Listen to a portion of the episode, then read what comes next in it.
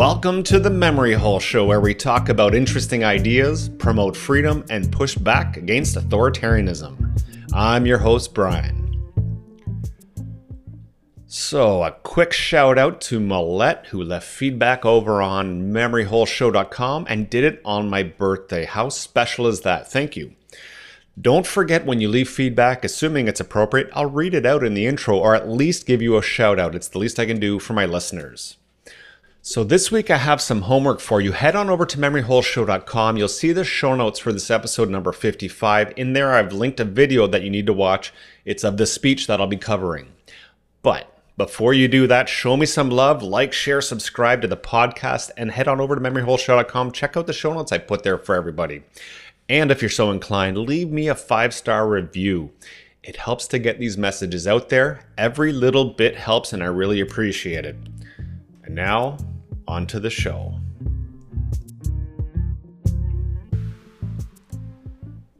Okay, so I've been seeing these videos lately on Twitter where one student beats up another student.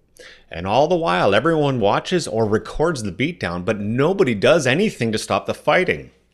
Now, I know part of the purpose of those videos is to try to blame one ethnic group for violence. Those videos are designed as a division tactic. Don't fall for that trap. What you should be concerned with is this question Are we a society of simps? As a contrast to those videos, I saw a different video online recently. It was by a student named Grant Taylor. He had just finished his freshman year at high school. It was an inspiring video because it showed bravery in the face of this collective fear of upsetting the woke ideology. This is a kid with more balls than almost any adult I know. And that's a sad state that we're in when a kid in the room has to play adult because all the adults have tucked their confidence between their legs like sorry dogs do with their tails. So, in this video, he talks about what is actually going on in the school system. And let's be honest, there isn't a much better case to be made for school choice than what he describes in this video. So, here's the first clip. Schools are quickly becoming a place where promoting activism is actually more important than promoting education. I've mentioned it before. Schools very quickly became indoctrination centers where people learn how to be woke activists rather than focusing on reading, writing, and math. And don't get me wrong, there have been and always will be things that are wrong in the world. Striving to reduce those wrong things is good. But there comes a point where it's too much, where it starts to backfire. This reminds me of the economic idea called the Laffer curve. This is an explanation of how taxes that are collected by a government affect how much money the government has at its disposal. Up to a certain point, the government will get more and more of your money at little to no cost to them. But after a certain point, the extra increase in taxes will end up costing the government more than the benefit it gains. This is because after a certain point, people become too poor to support themselves and have to depend on the government for support. That's a new cost that is directly related to the increase in taxes beyond a certain point. In the same way, making people aware of injustices in the world is good, but to a certain point. I'm okay with teaching kids about those things up to a limit, but after a certain point, it costs students in other ways. There's only so much time in a day to learn, and time spent doing the all woke, all the time activism will take time away from the foundational skills like reading, writing, and math. And those skills, like reading, writing, and math, I might add, can help to fix many of the injustices we see in the world as well. Next up, Grant talks about a speech his principal gave about equity. In the speech, many ethnic groups are mentioned, but Grant's group is not. This modern inclusivity thing is anything but inclusive. After the speech, Grant reflects. You must admit how uncomfortable it will be to be characterized just by your skin color on the first day of school and be thought that you were wrong just because of your skin color. Here's one of the problems with the diversity, inclusivity, and equity movement they promote principles that are variable, which is the opposite of what a principle is supposed to be. Let me give you a couple of examples. Example number one here's a statement It's okay for blank to get an education. Now, if you said it's okay for men to get an education, but also said it's not okay for women to get an education, then your principle is discriminatory. Or if you said it's okay for white people to get an education, but also said it's not okay for black people to get an education, then your principle is discriminatory. At this point, People's sex or skin color are just uniforms that they wear, and that's all they should be judged upon. And this is very wrong and it's divisive. Principles are meant to be uniform and non variable. Okay, so next up, Grant talks about how the principal attempts to unify the students. And in our principal's attempt to unify us, he instead created unwarranted boundaries and barriers between his students, pitting us against each other based on characteristics that we can't control. This is like calling the fire department before the fire starts. But in this case, the fire department starts the fire that they end up having to put out. In that process, many fires are created that didn't need to start. I get that we all do try to implement fire safety measures at home with things like fire alarms and whatnot, but there's a big difference between a fire alarm and a fire truck. One of them is a preventative measure, like trying to teach kids to be respectful to each other. The other is like this speech that the principal gave that incites division amongst the students. Okay, so here's the next clip from Grant. There are political signs all over RHS, specific about specific races that matter, specific sexual orientations that matter, and specific perspectives that matter.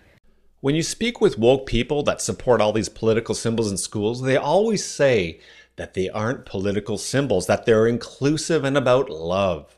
What they can't see is that those symbols are the symbols of their belief system. Think about the Confederate flag. Imagine having that flag in schools, and the proponents would claim it isn't political, that it's just a symbol of pride and unity.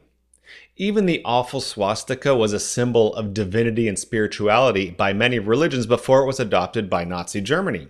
The point is, symbols mean different things to different people.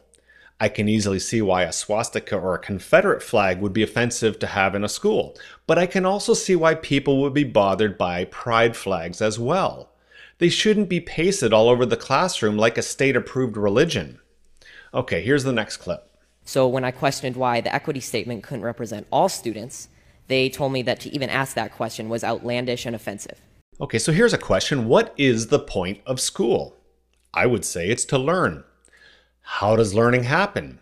By looking at many ideas, by making mistakes, by learning from mistakes, by learning about perspectives, by gaining experience. We have to do this because we aren't born with divine knowledge. We aren't perfect. If repetition is the mother of learning, then making mistakes is the father of experience. If students are held down by all these idea no go zones, then they aren't truly learning. They're being indoctrinated. Plus, it assumes that the ideas that are being taught are infallible.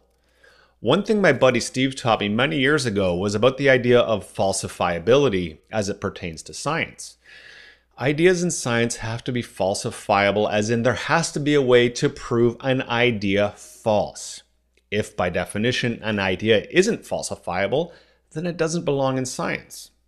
We see this here with this woke indoctrination. You can't question it unless you desire to get a beat down from the woke mob. So, when you're taught that everything is oppressor versus oppressed, which is really a rebrand of the Marxist bourgeoisie versus the proletariat, but in a bigger umbrella, then what do you think will be the consequences? People will start to behave according to what their impressionable minds have been taught. It's hard to resist this machine when you're a kid against the admins and the woke students. Even people that might agree with you aren't willing to speak up, which doesn't help either. Grant puts it from his perspective. To be honest, after enduring a year of the people in charge telling me that I'm a racist and I'm privileged and pointing out our irreversible differences, I've never noticed race more. Well, there you have it, right from the student's mouth. When there is no balance in handling a topic like injustice, but instead there's a constant stream of indoctrination like a repeat TV episode that never ends, the unintended consequences can often be a complete rejection of those ideas. When that happens, you not only lose a potential ally, but you potentially create an enemy. Like most things in life, if you put forth a good idea, people will be persuaded. The fact that these topics have to be forced in schools constantly using peer pressure and shame tactics tells you that maybe, just maybe, your approach isn't good. How is it progress to replace one injustice with another? Switching who should be looked down upon from one group to another is still the same injustice. The injustice isn't which group is being held down or treated badly. The injustice is the behavior and attitudes towards whichever group is being treated badly. Although creating these divisions is a big business nowadays, don't let yourself fall victim to it. Don't be somebody else's pawn. Treat people fairly, be honest, and think for yourself.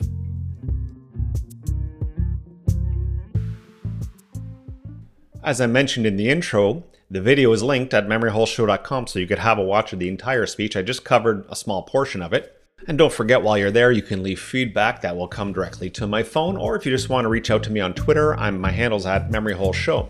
Oh yeah, and one last thing. After you're done liking, sharing, and subscribing, have you guys checked out the videos that I've been putting out on YouTube and Rumble? I'm curious to see what you think. Leave me some feedback.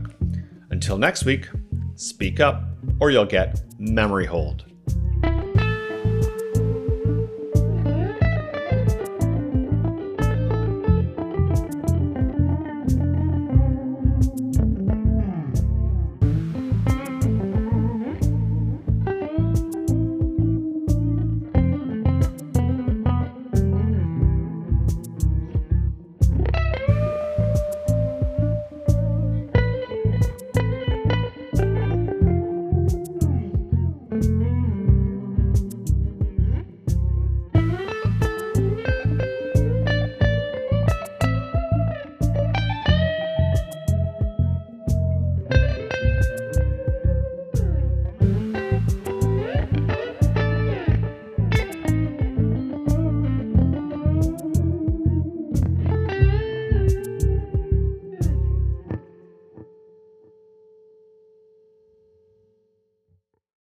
All content from the memoryholeshow.com and the Memory Hole Show podcast is for the purpose of entertainment and presented solely as opinion.